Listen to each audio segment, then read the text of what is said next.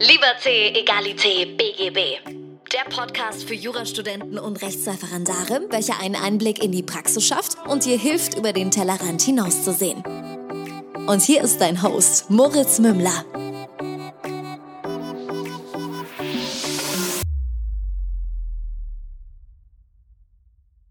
Servus und herzlich willkommen zu einer neuen Folge von Liberté, Egalité, BGB. Mein Name ist immer noch Moritz Mümmler und ich habe heute Holger Kniemeyer bei mir zu Gast. Er ist Repetitor bei Altmann Schmidt Bayern und er macht da die äh, Fächer des öffentlichen Rechts und wir werden heute mal darüber sprechen, wie man denn an das Verwaltungsrecht herangehen kann, generell, wenn man da eine etwas abgeneigtere Meinung dazu hat, wie ich das ursprünglich hatte.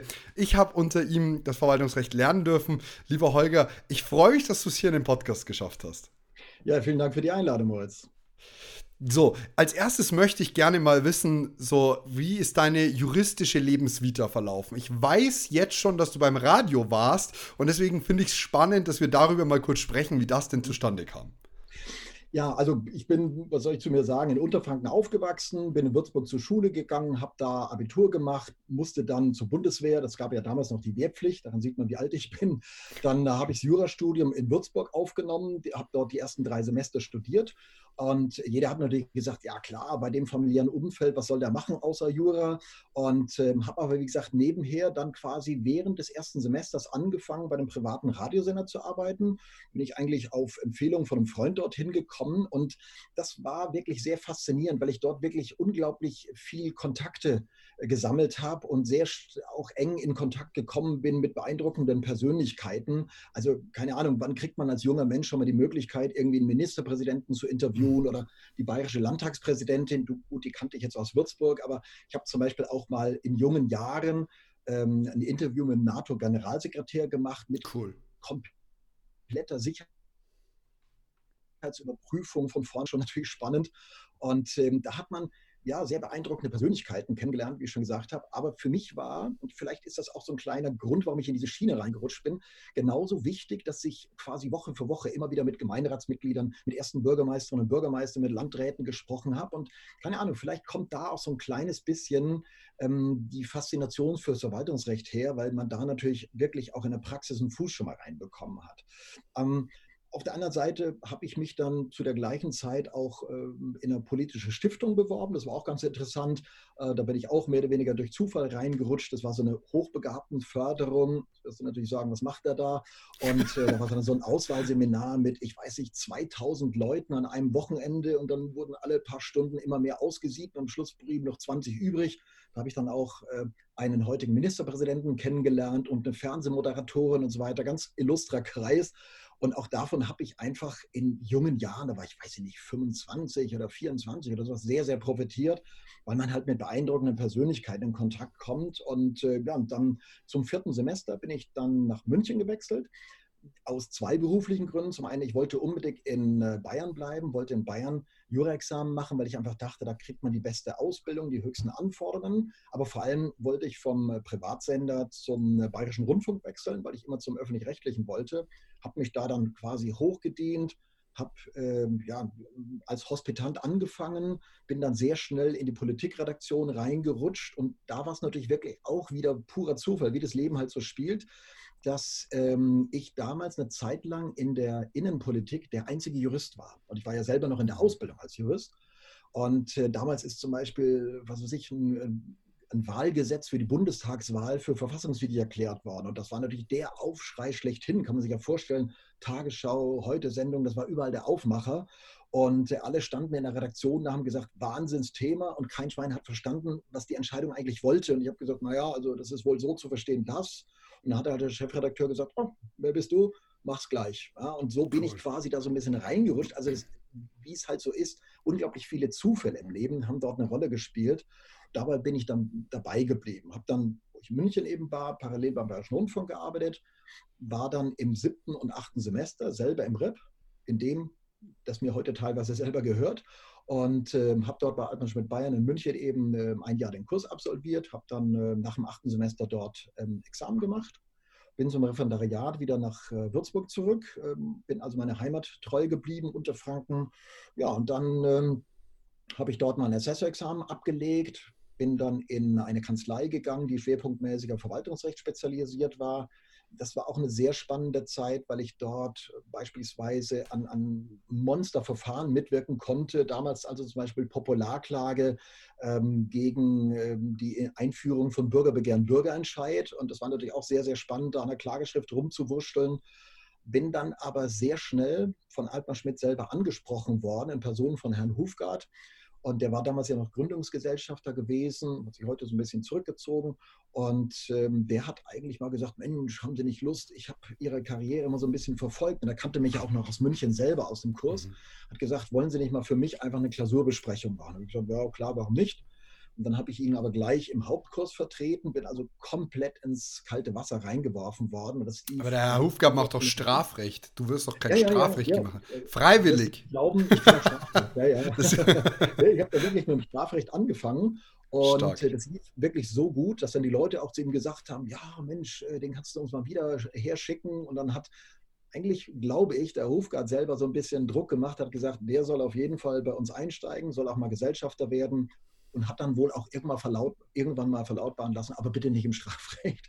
Und äh, dann war damals die Stelle in Anführungszeichen Verwaltungsrecht frei. Das war sowieso mein Ding. Also von daher ja, war das eigentlich äh, sehr Zufall, dass ich da reingerutscht bin. Und ähm, war natürlich bei meinem, ich habe jetzt nicht einen Allerweltsnamen, äh, bei meinem Namen war es sicherlich ein bisschen abenteuerlich gerade. Man muss mal ganz kurz zu deinem familiären Hintergrund was sagen. Ich persönlich war so ein Banause, ich kannte den nicht. Ähm, der, der, Name Kniemeier ist im Verwaltungsrecht ein absoluter äh, fix gesetzter Name, so nach dem Motto. Dein, dein Vater, ja, glaube ich, ist das, oder? Genau, genau. Mein Vater genau. ist ähm, selber Juraprofessor an der Uni Würzburg. Das war auch einer der Gründe, warum ich Würzburg sowieso verlassen wollte. Ich finde es immer bescheuert, wenn du an der Schule Abitur machst, an dem deine Eltern Lehrer sind. Also damit kann ich wenig, nicht, äh, wenig anfangen. Da habe ich gesagt, okay, ich gehe da äh, von der Uni weg, wollte so so mal raus. Ähm, ja, ich meine, er ist eine absolute Verwaltungsrechtskoryphäe, ein Kommunalrechtsguru und so weiter und ist natürlich bei jedem Juristen im Grunde in ganz Deutschland damals bekannt gewesen. Und dann ist es natürlich schon spannend, wenn du quasi genau das gleiche Gebiet machst. Mein, mein Vater hat am Schluss immer so ein bisschen Augenzwinkern gesagt, naja, ich erkläre Ihnen die Grundlagen, wenn Sie es gescheit wissen wollen, müssen Sie zu meinem Sohn. Also ja, das war natürlich immer ganz nett, aber ich glaube auch, dass diese ganze Zeit vielleicht auch dort, wo ich beim Radio war, mich sehr geprägt hat, weil man eben in jungen Jahren schon sehr hohe Anforderungen zu stemmen hat. Und äh, das hat mir sehr geholfen, auch so aus diesem, muss ich zugeben, wirklich sehr, sehr langen Schatten meines Vaters herauszutreten. Und ähm, ich finde immer so eine beeindruckende Situation, die mir meine Mutter immer erzählt hat. Ähm, wenn meine Mutter irgendwo hingekommen ist und gefragt wurde, wie heißen Sie? Und sie hat gesagt, ja, Kneemeier. Und dann haben sie alle immer zu ihr gesagt, ah, sind Sie mit dem Kneemeier verwandt? Ja, das ist mein Mann. Und irgendwann ist sie auch mal gefragt worden äh, bei, ich glaube, einer Studentenverbindung, so, ob sie denn was mit dem Knemeyer zu tun hat. Sagt sie, ja, das ist mein Mann. Und dann meinte dann ihr Gegenüber, ich will ihm nicht zu nahe treten, aber kann es nicht ihr Sohn sein? Und im ersten Moment bist du da natürlich so ein bisschen schockiert, so, ups, die meinen gar nicht meinen Mann. Auf der anderen Seite war sie natürlich auch mega stolz, ähm, dass ja im Grunde dann so die eigenen Kinder erwachsen werden und dann als quasi eigenständige Persönlichkeiten auch in dem beruflichen Umfeld wahrgenommen werden, das ja ja, durchaus beeindruckend. War für Absolut. mich einfach. Ich habe hab tatsächlich auch so eine Story mal erlebt. Meine Mom wurde immer jahrelang, weil die ist zu groß, die wird man in Bayern sagen, und die wurde jahrelang auf ihren Mann angesprochen. Also, Herr, Frau Mümmler, sind Sie vom, von dem Mümmler? Und mhm. irgendwann in der Sparkasse hat sie ein Sparbuch von meiner Schwester hingetragen und es ist schon lang her und ich repariere schon noch länger Handys und dann meinte die Sparkassenverkäuferin so, ach, sind Sie, sind Sie Frau Mümmler? Und dann hat sie schon so gefragt, sind Sie die Mutter von Moritz? Und dann ja. sie so, was hat er da angestellt? Und, ja, und dann die Dame, nix, nix, der hat letzte Woche mein Handy repariert. Das war dann eine ähnliche Situation, nicht gleiches Berufsfeld, aber ich kann mir das vorstellen. Ja, cool. Ja, gut, wie gesagt, wenn man dann, ist bei dir ja genauso, wenn man keine Allerweltsnamen hat. Ich war früher jahrelang Nachrichtensprecher und dann sagst du natürlich auch mal deinen Namen dazu. Klar. Und dann, ja klar, wenn du dann irgendwie auf dem kleineren Dorf groß geworden sind und sagen so, der Gnehmer ist Holger da, den habe ich in dem Radio da gehört und so. Und das ist ja also schon, schon witzig gewesen. Also war schon ganz nett. Cool. Und dann hast du praktisch mit deinem nicht allerweltsnamen angefangen, ähm, Menschen das Verwaltungsrecht näher zu bringen. Ja. War, also, wie, wie schafft man das? Also ich meine, ich bin ins Verwaltungsrecht ran. Ich hatte einmal drei Punkte geschrieben, weil ich äh, 48, 49 verwechselt habe.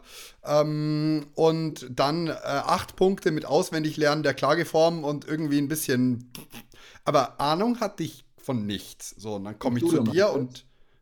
Ja. Mhm. Genau. Okay. Also aus der Uni kam ich mit wenig Kenntnis, lag aber auch an mir, muss ich dazu sagen. Ich wollte es halt auch nicht wissen.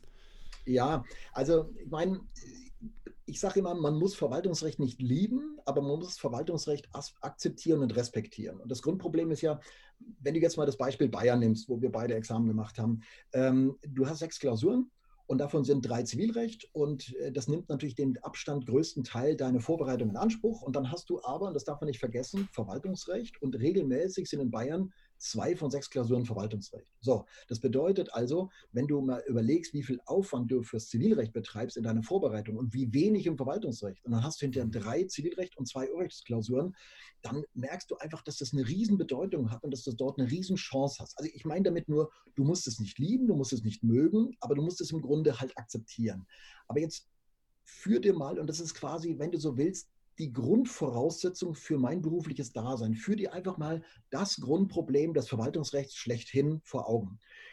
Stell dir vor, du bist Erstsemester, gehst voller Euphorie und Emotionen ins Audi Max und dann kommt eben Erstsemestervorlesung der Zivilrechtsprof und äh, der erzählt dir dann irgendwie ganz tollen Fall, ja, da hat einer auf Ebay, hat was bestellt und der hat das bezahlt und der andere hat es nicht gekriegt und dann sitzen aber wirklich alle drin und denken sich, die Sau, das kann er machen und jetzt muss ich einen Anspruch haben und so weiter. Das, das interessiert die Leute einfach. Das ist klar, wo sind die, die Haftungsfragen. Aber der Knaller ist natürlich, jetzt kommt die Strafrechtsprofessorin oder Strafrechtsprof. Der betritt den Saal, erzählt dir von einem blutrünstigen Mord, dass der A den B umbringt und der C ihn unwissentlich angestiftet hat und so weiter. Und die Leute hängen dir quasi an den Lippen, also dem, dem, dem Vortragenden, und sind vollkommen fasziniert von Blut, von Rache, von Schande und von Schuld und so weiter. So, und jetzt kommt der Verwaltungsrechtler rein und sagt, Servus, da ist eine Gemeinde, die hat eine Anschlussbenutzungszwangssatzung erlassen und äh, für eine Abwasserentsorgungseinrichtung. Also schauen, dass die Suizidquote im Audimax jetzt nicht ins Unermessliche steigt. Das ist das Problem. Und wenn du natürlich so ans Verwaltungsrecht rangehst, wie soll das funktionieren? Also das ist ein Grundproblem, dass du natürlich einfach von den Themengebieten her, sagen wir es mal so, im Polizeirecht vielleicht noch ja, aber ansonsten im Sicherheitsrecht und im, im Baurecht und so weiter, das interessiert die Leute im ersten Moment mal gar nicht. Ja gut, und genau da kommt theoretisch dann ich ins Spiel. Das ist im Grunde so das Aufgabenfeld, was man dann hat. Eigentlich habe ich da mehrere Jobs zu erfüllen. Also zum einen natürlich ja, die schnöde Wissensvermittlung. Ja. Das heißt also, ich muss den Leuten natürlich so erklären, dass sie es auch wirklich verstanden haben. Aber es reicht ja nicht, deswegen habe ich das gerade erzählt, es reicht ja nicht, dass die Leute es verstehen, sondern das muss sie natürlich auch interessieren. Wenn du dann ein vernünftiges Beispiel bringst, vielleicht irgendwas Abgefahrenes aus der Praxis, irgendwas Aktuelles, dann, dann hören die Leute dir zu und sie kriegen das auf die Kette und dann hoffe ich, dass sie es auch wirklich begreifen. Und man weiß Aber, es auch Jahre später noch. Reiß dein ja, Carport ab, reiß dein Carport ab, reiß dein ja, Carport genau, ab. Ganz genau. Aber das ist genau das Problem, was ich gerade meinte, verstehst du? Und zwar, ich kann das den Leuten ja erklären, sodass sie mir zuhören. Aber das ist die eine Seite der Medaille. Damit hast du dein Studium eigentlich ganz ordentlich über die Bühne gebracht. Jemand hat dir was erzählt, das hat dich interessiert, du hast zugehört, du hast das aufgegriffen, hast es, und jetzt kommt der Fehler, ins Kurzzeitgedächtnis gelegt. Und dann konntest du das natürlich abrufen. Das heißt, zwei Wochen später, vielleicht ist sogar angesagt worden, was in der Klausur drankommt, so ein bisschen jedenfalls, ähm, hast du das dann abgerufen. Nur das ist ja im Grunde ein kompletter Fail, wenn ich das mache. Denn du schreibst ja nicht in zwei Wochen Examen, sondern du schreibst in keine Ahnung, wahrscheinlich nicht mal in zwei Monaten, sondern vielleicht schreibst du in zwei Semestern erst Examen. Also muss ich es dir quasi nicht nur so erklären, dass es dich fasziniert, dass du irgendwie Interesse daran hast, dass du das schön findest und interessant findest, sondern ich muss es dir so erklären, dass du in einem Jahr, vielleicht sogar in eineinhalb Jahren das immer noch weißt. Oder noch besser, in deinem Fall, in drei Jahren. Verstehst du? Du bist nämlich irgendwann zum ersten Examen bei mir im Kurs. Und wenn ich es mhm. schaffe, dir ein Beispiel um die Ohren zu hauen, das so einprägsam ist, dass du selbst später im Assessor-Examen, das ist halt drei Jahre später, ja, also ein Jahr Examensvorbereitung zum ersten Examen, Minimum zwei Jahre dann nochmal Referendarzeit, wenn ich es schaffe, dir so beizubringen, dass du nach drei Jahren sagst, Gott, was für ein Blödsinn und wie oft geht einem das so, du sitzt vor der Klausur und sagst, ich weiß gar nicht, worum es geht, aber dann sagst du, Mensch, da war doch irgendwo dieses abgefahrene Beispiel.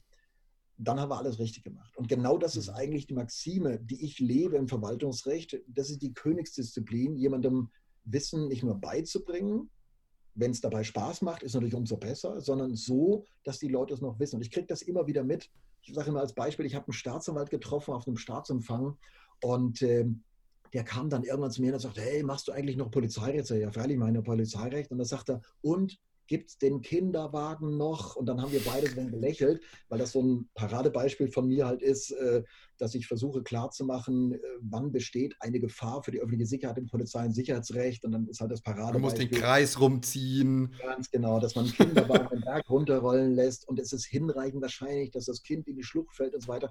Und ich, ich sage mal als Beispiel, der Typ, dieser Staatsanwalt hat verständlicherweise wahrscheinlich irgendwie drei Jahre lang ein Vermögen für Psychologen ausgegeben und mich persönlich aus seinem Gedächtnis zu, zu tilten.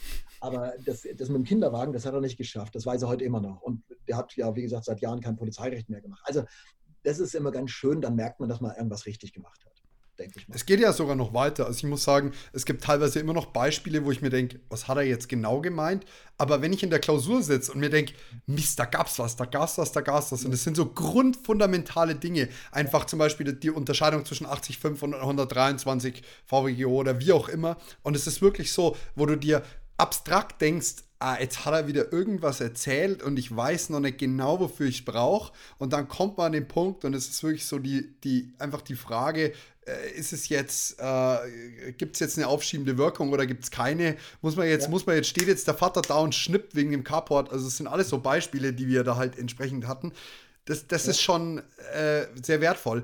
Mich würde interessieren, wie gehe ich denn von der Basis ran? Also ich habe jetzt keine Ahnung im Verwaltungsrecht. Wo fange ich an?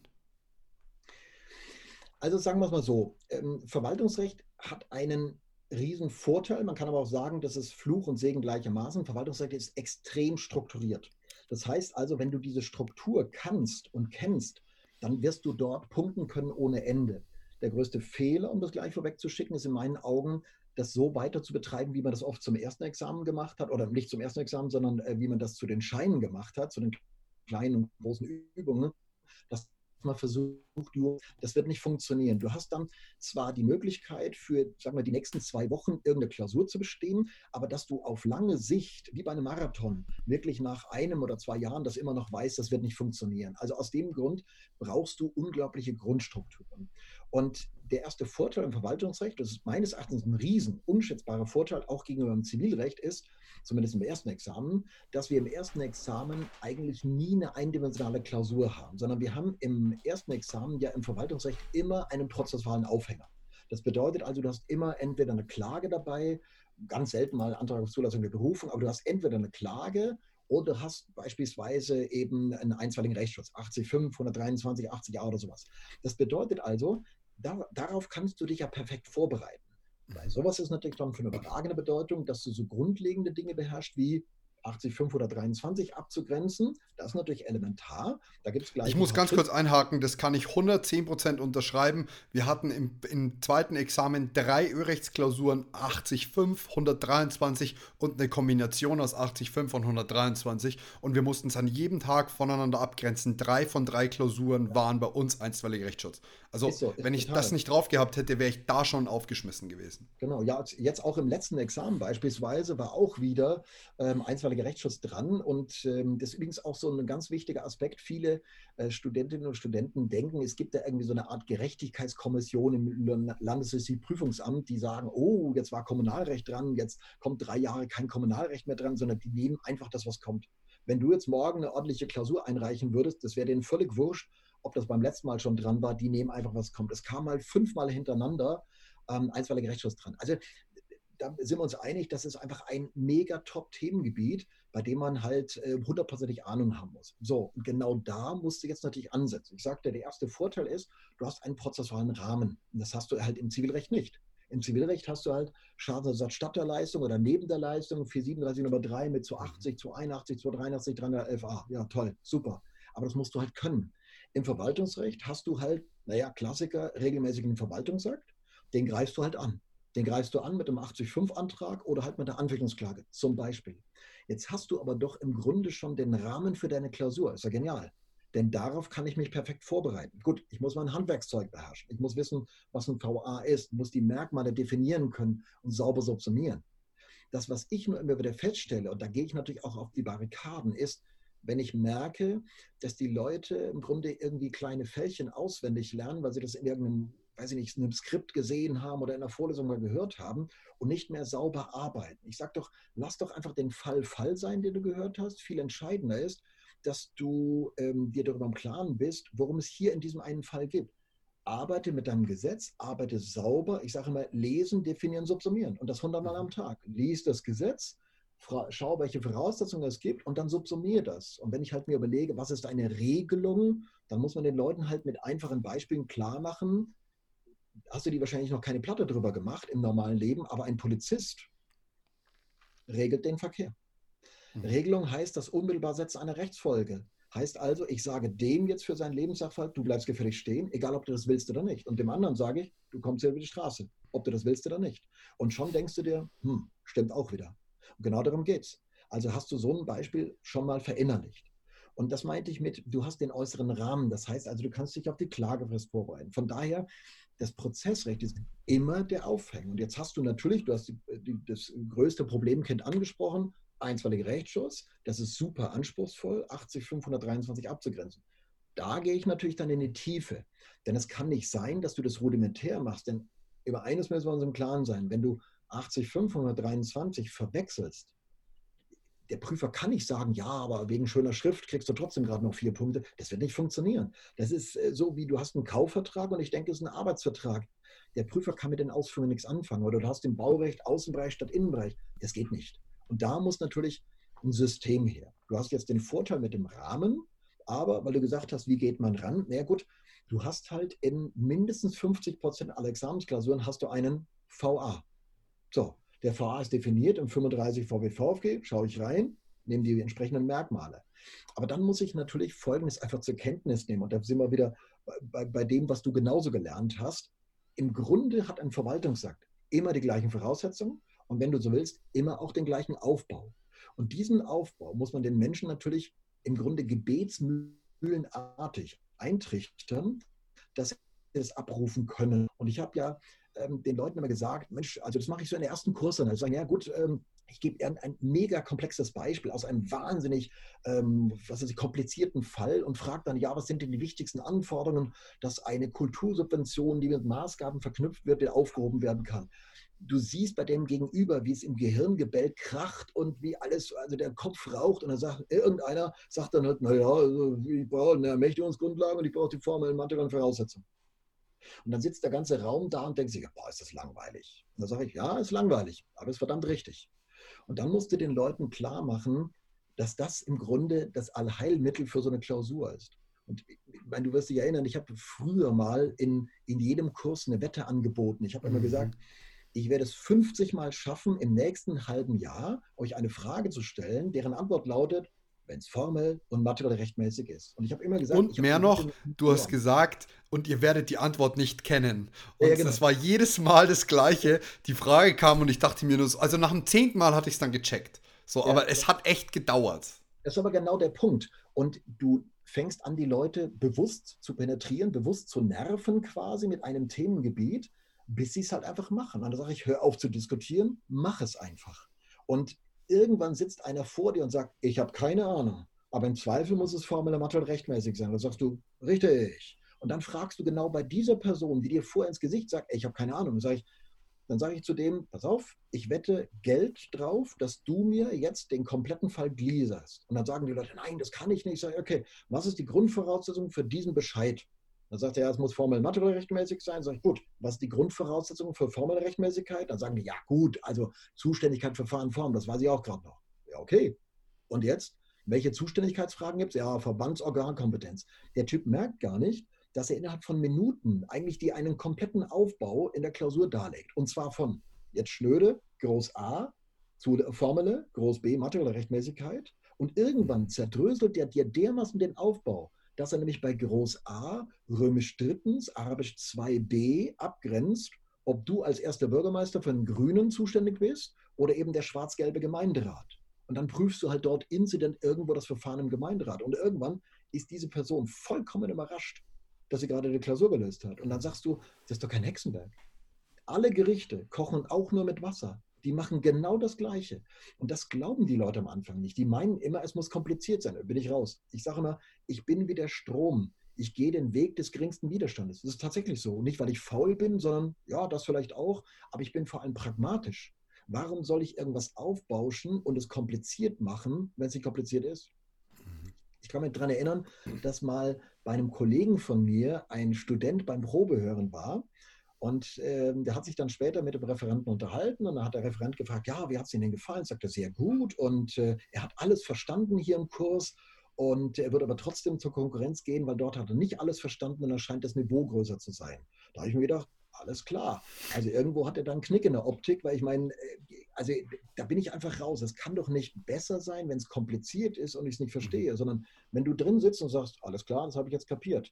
Und mit, mit den Grundkenntnissen im Verwaltungsrecht kriegst du locker, locker neun bis zehn Punkte. Okay, wenn du mehr haben willst, dann musst du natürlich ackern. Das ist ganz klar. Da musst du halt die Rechtsprechung anschauen und so weiter.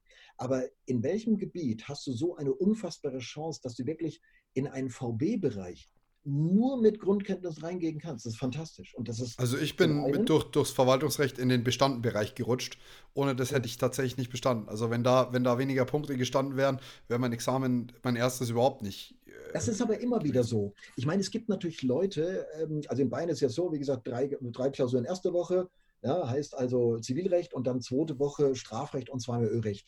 Und äh, es gibt natürlich absolute Zivilrechtsbrains, aber die sind dann mega überrascht, wenn sie auf einmal in der zweiten Woche mehr gepunktet haben als vorher, dann sagen sie, das geht mhm. doch gar nicht, ich habe doch gar nicht so viel gelernt. Sag ich, pass mal auf, wenn du ein guter Jurist bist, dann bist du ein guter Ölrechtler. Okay, das heißt nicht, dass ein guter Ölrechtler ein guter Jurist ist, aber wenn du ein guter Jurist bist und dein Handwerkszeug beherrscht, dann heißt das für mich glasklar, dann wirst du eine gute Ölrechtsklausur schreiben. Denn jetzt überleg mal, Du sagst Klassiker, ich habe sau wenig Zeit. Mein Gott, wer hat viel Zeit? Das sind so viele Gebiete im ersten und zweiten Staatsexamen, das ist abartig. Und wenn du jetzt sagst, ich konzentriere mich aufs Zivilrecht, sage ich als Verwaltungsrechtler zu Recht. Denn es ist das größte Gebiet, das musst du beherrschen.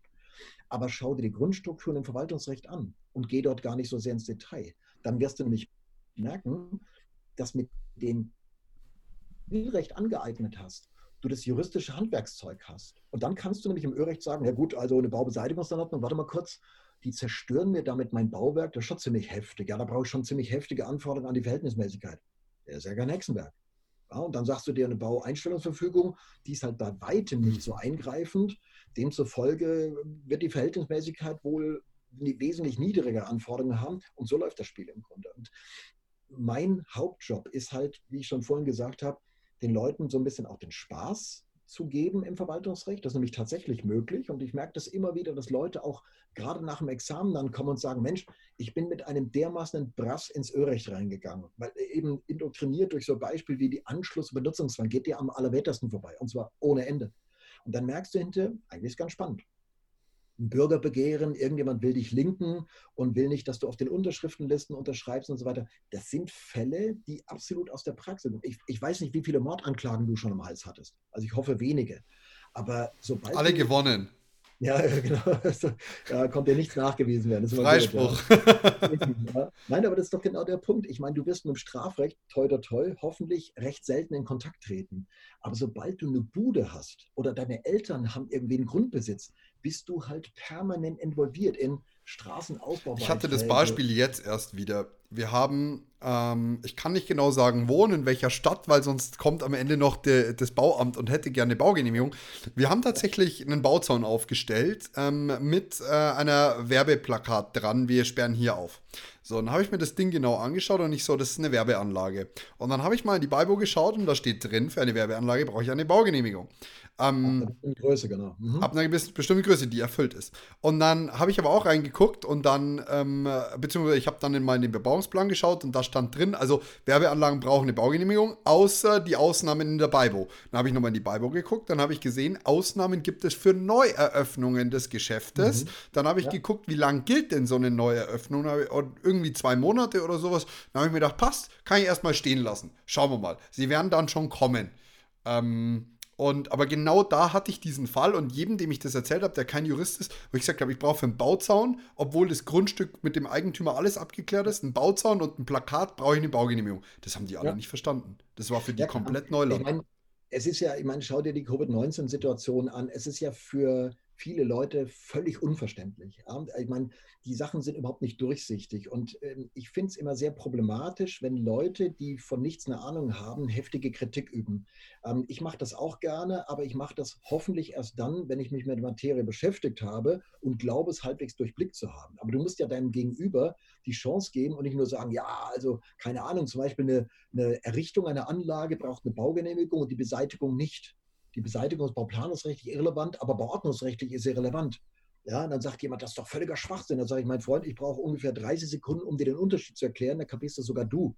Und hinterher sagen die dann, ach ja, okay, also so weit habe ich noch gar nicht gedacht. Sage, ja, das wäre halt nicht geil, wenn du mal anfangen würdest, so weit zu denken. Denn ähm, die meisten Dinge, ich meine, es gibt auch ähm, Gesetze, vor denen ich stehe und einfach aufgeben muss, weil ich sage, also ich hätte das ganz anders gemacht, ich erkenne den Sinn nur rudimentär. Aber, Aber da glaube ich, gibt es aktuell viele Juristen. Sorry, wenn ich dich wieder unterbreche. Ich glaube, es gibt viele Juristen, die aktuell ganz, ganz, bei ganz vielen Sachen einfach davor stehen und sagen, okay, die, ich sehe die Verhältnismäßigkeit nicht. Ja. So, aber das, das sind halt Sachen, das ist wieder zwei Juristen, drei Meinungen so gefühlt. Aber das ist auch unser Laster so ein bisschen, glaube ich. Ja, aber ich meine, es ist auch so, ähm, unglaublich viele Leute mischen sich dermaßen in Themengebiete ein, von denen sie nur die Hälfte wissen. Und ähm, du blickst natürlich wahnsinnig viele Dinge nicht. Und wenn man dann mal sich mit dem Gesetzgebungsverfahren beschäftigt. Und meine, so ein Gesetz wird ja nicht irgendwie fahrlässig auf den Weg gebracht, sondern da gibt es dann tausend Lesungen im Landtag und dann kommt es eine Expertenanhörung und dann gibt es nochmal eine Überarbeitung und so weiter. Ähm, dann denke ich mir immer, die werden sich schon was dabei gedacht haben. Wenn das Ergebnis nicht so ist, wie ich das richtig finde, dann klar, dann ist es mein gutes Recht, das auch zu kritisieren. Aber ich sollte halt in dem Zusammenhang mich vorher mal schlau gemacht haben, worin überhaupt der Sinn liegt. Und das ist sowas, was, was mir in den meisten Fällen hoffentlich ganz gut gelingt, gerade im Verwaltungsrecht, weil natürlich die meisten Leute im Zivilrecht überall mal irgendwas, ich habe das mal gegoogelt, ja, den Terrakotta-Fliesenfall habe ich mal schnell gegoogelt und ich glaube, der EuGH hat da nicht im Sinne der Verbraucher und so weiter entschieden. Ja, da labern die, die stundenlang voll. Aber Verwaltungsrecht haben die meistens gar keine Ahnung. Und in den meisten Fällen gelingt es einem dann auf wirklich einfachste Art und Weise, den Leuten einfach klar zu machen, pass mal auf, äh, du hast alles, was du sagst, ist richtig, aber du hast eine Kleinigkeit übersehen. So, die bringst du dem dann da und dann sagt er, ach ja, Sinn. Ganz genau. Das ist halt oft gerade im Verwaltungsrecht der Fall. Und äh, mir geht es zum Teil genauso. Man äh, kümmert sich halt um irgendwas und da, wie gesagt, kommen einem dann wieder die Kontakte zugute. Dann ruft man irgendeinen Experten an und dann sage ich, ich habe keine Ahnung, davon richtig viel. Erklär mir mal, warum das so ist. Dann erklärt der mir das, zwei Minuten, und dann sage ich, ah, jetzt habe ich es kapiert.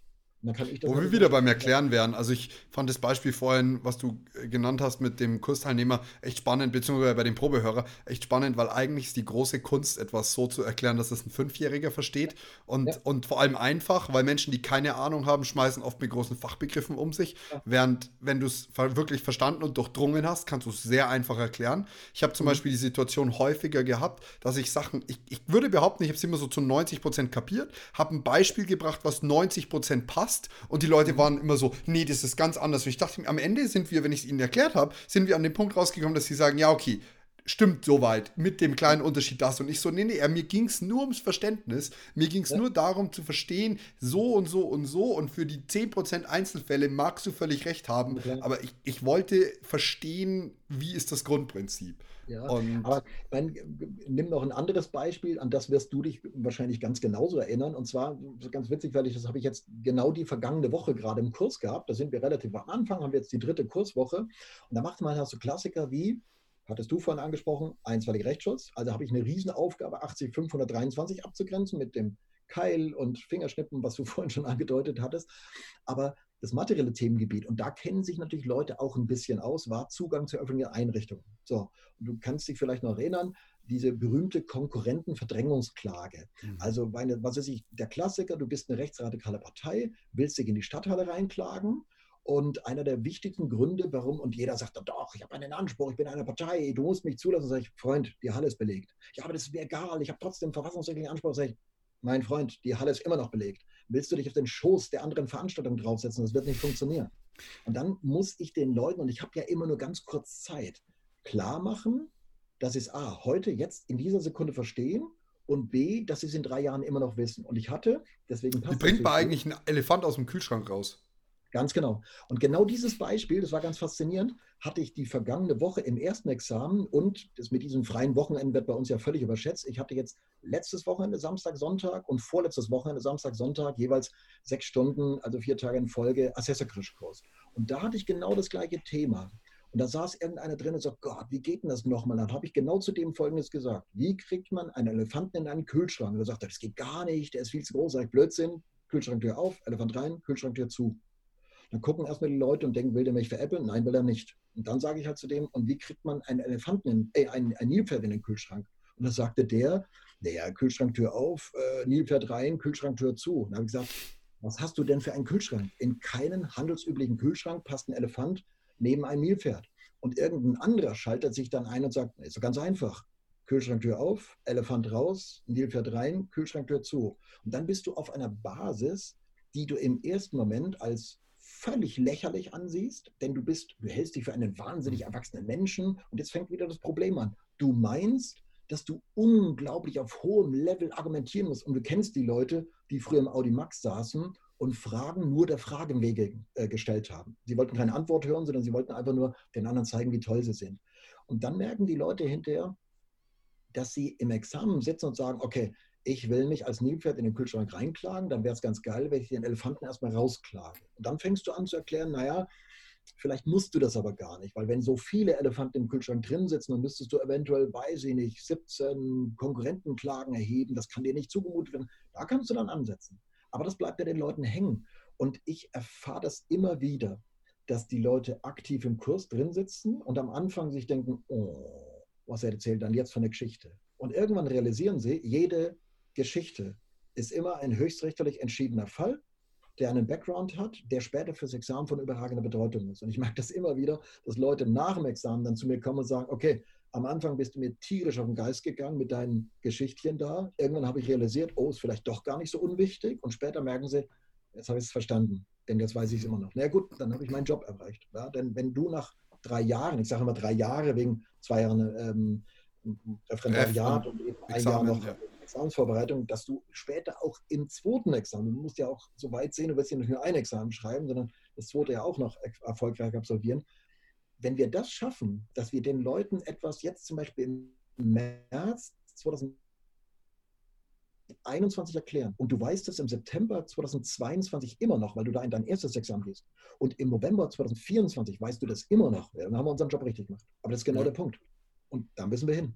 Und das ist genau mit diesen Beispielen, gerade im Öricht, weil du das gemeint hattest am Anfang, du hast eine brutale Struktur, den Rahmen mit dem Prozessrecht, und wenn ich dann das materielle Recht dir mit solchen Beispielen darlegen kann, dass du es kapierst, dass dich vielleicht auch interessiert, dann, ja, dann funktioniert es. Und das ist eigentlich sehr, sehr erfolgreich so. Und macht natürlich dann auch ungemein Spaß, wenn die Leute darauf anspringen und das eben so auf die Kette kriegen. Ja, und für alle, die dich ja jetzt live nicht erleben können, weil es äh, regional einfach nicht möglich ist, muss man dazu sagen, so baut euch die Beispiele einfach simpel auf und prägt sich immer wieder ein. Ich hatte auch für die verschiedenen Haftungsquoten äh, bei einem im, im Rahmen der Produkthaftung beziehungsweise im, im Rahmen 823, da, da gibt es ja dann bei der, bei der Herstellerhaftung irgendwie, ich müsste meine Eselsbrücke wieder aufziehen, aber gibt es fünf möglichen Instruktionsfehler und Konstruktionsfehler und das und bla und da. Und dann hatte ich einfach nur ein so ein Wort und hast mir halt irgendwie gemerkt und ja. ähm, das, das so klar, so diese Eselsbrücken, wie man sie überall hat, aber gerade im Verwaltungsrecht lassen sich halt Beispiele bauen, die vergisst man so schnell nicht mehr. Eben. Muss nur ein bisschen kreativ sein und manchmal ein bisschen makaber und dann ist auch gut. Na klar, also ich habe immer den höchsten Respekt auch vor, vor Leuten, die zum Beispiel Medizin studieren, aber dann irgendwie die 128, sind so viele, äh, knochenmenschlichen Körper alle zu benennen, Jürgen, Günther, Hermine, Hans-Peter und so, boah, bin ich komplett raus. Also dieses Auswendiglernen ist gar nicht mein Ding ich meine, ähm, das, was viele Leute dann so sagen, also ich bin immer ein fauler Sack auf Deutsch gesagt, ich habe immer in Präsenzkursen meistens gar nicht mein Gesetz dabei. Also dabei habe ich schon, aber ich hole es nicht aus der Tasche raus. Und wenn du dann halt so lange diesen Job machst und kannst dann Normen auswendig, dann sind dann einige immer fürchterlich beeindruckend. Voll. Zu sein. Nee, aber wirklich. Es ist total kontraproduktiv. Ich sage dann, hört auf, beeindruckt zu sein, nur weil du so einen blöden fünfeinhalb Zeile auswendig kannst. Da sage ich, das ist überhaupt nicht das Ziel. Und du wirst es selber festgestellt haben, wenn du dich mit Normalsterblichen, hast du Freunde außerhalb der Rüsterei? Ich meine, also ich weiß, dass du derjenige bist, der uns gesagt hat, warum wir keine Freunde haben, um das zu zitieren. 48 und 49 ist ein Unterschied. Es ist die Rücknahme und der Widerruf. Es ist ja. eigentlich das Gleiche und trotzdem ganz anders. Und genau. der Grund, warum wir keine Freunde haben, ist, weil wir so pedantisch sind und das ja, unterscheiden müssen. Genau. So. Aber halt ich habe ein paar Freunde noch. Ja, so zwei, drei ja. sind mir geblieben nach dem zweiten genau. Examen. Also, ja, ich sage immer so, kennt man so was Absurdes wie einen Biologen oder, oder was völlig Abgefahrenes wie ein Betriebswirt und so weiter. Ich meine, die, die prügeln einen vom Hof, wenn man dann irgendwie sagt, nee, das heißt nicht Widerruf, das heißt Rücknahme. Da sagt er, ja, toll, kauft den Eis, ist mir wurscht. Ja, und da muss man auch mal fünf Grad sein lassen. Aber ich sage den Leuten immer, hört auf zu glauben, und das ist das, worauf du sicherlich als Jurist immer wieder angesprochen wirst, zu glauben, dass wir Gesetze auswendig lernen. Ja, also das ist so dieses typische äh, Manko, das einem anhängt, dass jemand sagt, oh, du als Jurist musst aber ganz schön viele Gesetze auswendig lernen. Also hey, ich kann kein einziges Gesetz auswendig, ich weiß, wo es steht, ich kann es aufschlagen, ich kann es lesen, dann kann ich es definieren und ich kann es subsumieren. Und schon kann ich den Fall lösen. Und das mhm. ist, äh, ja, das ist eigentlich das, wo, was die äh, Leute in der Examensvorbereitung unglaublich realisieren müssen, dass sie decken müssen von Auswendiglernerei. Natürlich musst du Definitionen beherrschen. Da helfen wir mit Beispielen, mit Eselsbrücken, auch mit krassen Fällen und so weiter, klar, unterstützend. Aber vor allem, ich denke mal, die eine Hälfte ist Wissen zu vermitteln, aber Minimum die andere Hälfte der Zeit investiere ich drauf, dir Strukturen zu vermitteln, dass du selber hinterher sagst, nee, nee, nee, das kann ja nicht stimmen.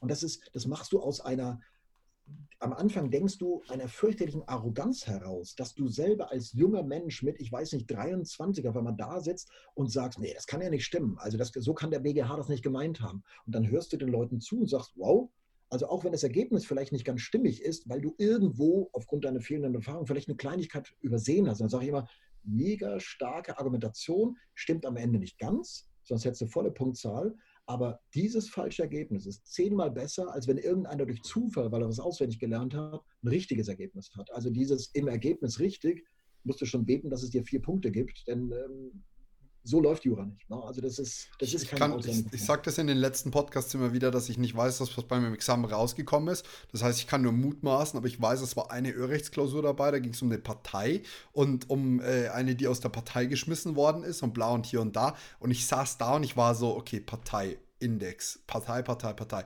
findest du nichts. Kommentar, Partei, Partei, Partei. Du findest nichts. Und auf einmal sitzt du da und bist so, okay, shit. Mit was gehe ich hier eigentlich vor? Und ich muss sagen, was ich mir danach, also mir hat dann jemand eine Entscheidung geschickt, dass es entschieden worden ist 2017 oder sowas. Und ähm, ich habe mir diese Entscheidung durchgelesen und ich muss sagen, ich habe die Argumentation zum Großteil wirklich getroffen. Das war zwar ein Zufall, also ich habe das vorher nie irgendwie durchgesprochen oder sowas, mhm. aber es war wirklich so, ich habe es getroffen und ich würde behaupten, ganz vernünftig, das kann bei mir dann zwischen drei und neun Punkten heißen. aber Mhm. So gefühlt hatte ich die Punkte erwischt und einfach nur, weil ich das strukturiert eingearbeitet hatte. Ja. Also da muss ich auch sagen, als Verwaltungsrecht, ich habe echt keinen Bock gehabt, das zu lernen. Ich habe es dann gemacht, die Basics müssen sitzen und dann wirklich so aufgedröselt und eine Gliederung sitzen gehabt. Das, das, das war angenehm. Du wusstest so, okay, das Problem. Ich weiß noch, wie du mit uns in der ersten Stunde 55 Probleme, glaube ich, oder so, aus dem Sachfall rausgezogen hast und ich war so spinnt der eigentlich? Wie soll ich die je finden? Und dann war es wirklich irgendwann so, ja, ich habe es zwar nicht mit deinem Nummernsystem gemacht, aber es war so eingeordnet, da das, da das, da das, da das. Ich habe vielleicht nur 30 hinbekommen oder 25. Aber es war wirklich so in der Gliederung runtersortiert und ja, eingeordnet. Es war echt, es ist so schön aufgegangen. Es war so ein befriedigendes Gefühl.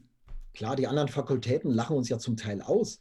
Ja, also ich meine, wenn du mal irgendwie einen Freund von, von, aus einer anderen Richtung mitnimmst, der entweder gar nicht studiert oder zumindest kein Jura und der schaut dir über die Schulter, der sagt hinterher, sag, willst du mich veräppeln? Die ganzen Argumente stehen auf dem Sachverhalt. Und wir stehen dahinter und sagen, genau, schau dir mal den Sachverhalt an. Und dann sitzen die Studenten davor und sagen, nein, ich schaue nicht den Sachverhalt an, weil da steht ja alles drin. Das ist zum Teil so faszinierend, wie du überschüttet wirst. Aber dein Beispiel von vorhin, ich, ich, ich wollte dich schon fast unterbrechen und wollte sagen, das ist mit Sicherheit deine beste Klausur.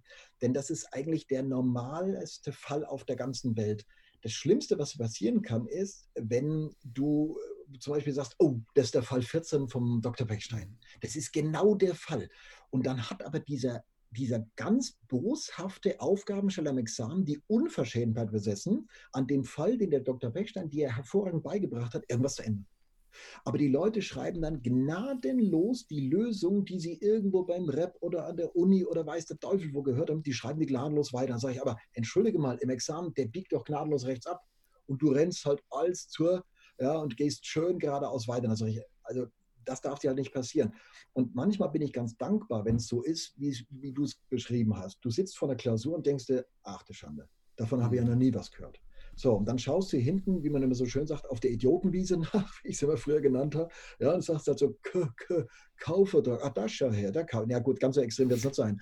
Aber wenn du dann halt merkst, hoppla, ich habe da gar nichts, dann bist du nämlich gezwungen, vernünftig nachzudenken. Und das kannst du ja. Du hast ja, wie gesagt, nicht nur hoffentlich Wissen beigebracht bekommen, sondern Strukturen. Und wenn du dann anfängst, in deiner Verzweiflung zu sagen, ja, aber ich weiß überhaupt nicht, wie das funktioniert. Na gut, aber es muss auf jeden Fall mal formel materiellrechtmäßig sein, Zuständigkeit, Verfahren, Form, die Ermächtigungsgrundlage muss wirksam sein. Und dann sagst du hinterher, mehr wollten die gar nicht hören. Du gehst aus der Klausur raus und denkst, Gott, was für eine Katastrophe. Dann mhm. schaust du dir hinter die Musterlösung an, vergleichst sie mit deiner. Gut, was natürlich fehlen wird, ist irgendwie, sind tausende von Details, die du aus irgendeiner Rechtsprechung nicht kennst. Na und? Das ist der Unterschied zwischen 10 und 14 Punkte. Aber ich glaube, wenn du 10 Punkte in der Klausur hast, wirst du dich nachts auch nicht in den Schlaf weinen, dann wirst auch gerade so damit klarkommen. Denn du musst erstmal so eine Note im Zivilrecht beispielsweise in irgendeinem anderen Bereich kriegen. Und das finde ich einfach viel, viel wichtiger. Und das ist dann so, ja, so dankbar. Denn genau das musst du als Jurist können. Du musst ja später, du wirst ja nie immer den gleichen Fall haben. Du wirst später als Richter, als Staatsanwältin, als Anwalt, du wirst immer einen neuen Fall haben. Natürlich gibt es den 150. Verkehrsunfall, wo dir einer rechts vor links die, die, die Vorfahrt genommen hat. Klar, und im Baurecht genauso. Aber ja, die, die juristischen Fälle sind nun mal spannend und die sind jeden Tag aufs Neue anders. Und das wirst du nie mit eins zu eins mit so so einem ähm, Case Law Recht oder sowas machen können. Mhm. Du sagst, oh, da hat mal 1897 einer das entschieden. Ja, es war aber ein anderer Fall. Da musst du halt was Neues entwickeln. Das halte ich für sehr, sehr wichtig. Ne? Mega spannend. Holger, vielen, vielen Dank für den Einblick in deine Arbeit, in dein Leben und ins Verwaltungsrecht. Es hat mich mega gefreut und ich werde dir berichten, wie meine Verwaltungsrechtsklausuren gelaufen sind. Ich danke dir für die Einladung. Ich drücke dir weiter die Daumen und ich bin mir sicher, du wirst im Verwaltungsrecht den Vogel abgeschossen haben. Sofern du alles auf formelle materielle Rechtmäßigkeit überprüft hast, sind wir Und eine Rechtsgrundlage gefunden hast. Genau so schaut es aus. Dankeschön. Ich wünsche dir was. Ciao, ciao. Bleib gesund, mach's gut. Servus. Danke. So, mega nice. Sind wir schon fertig.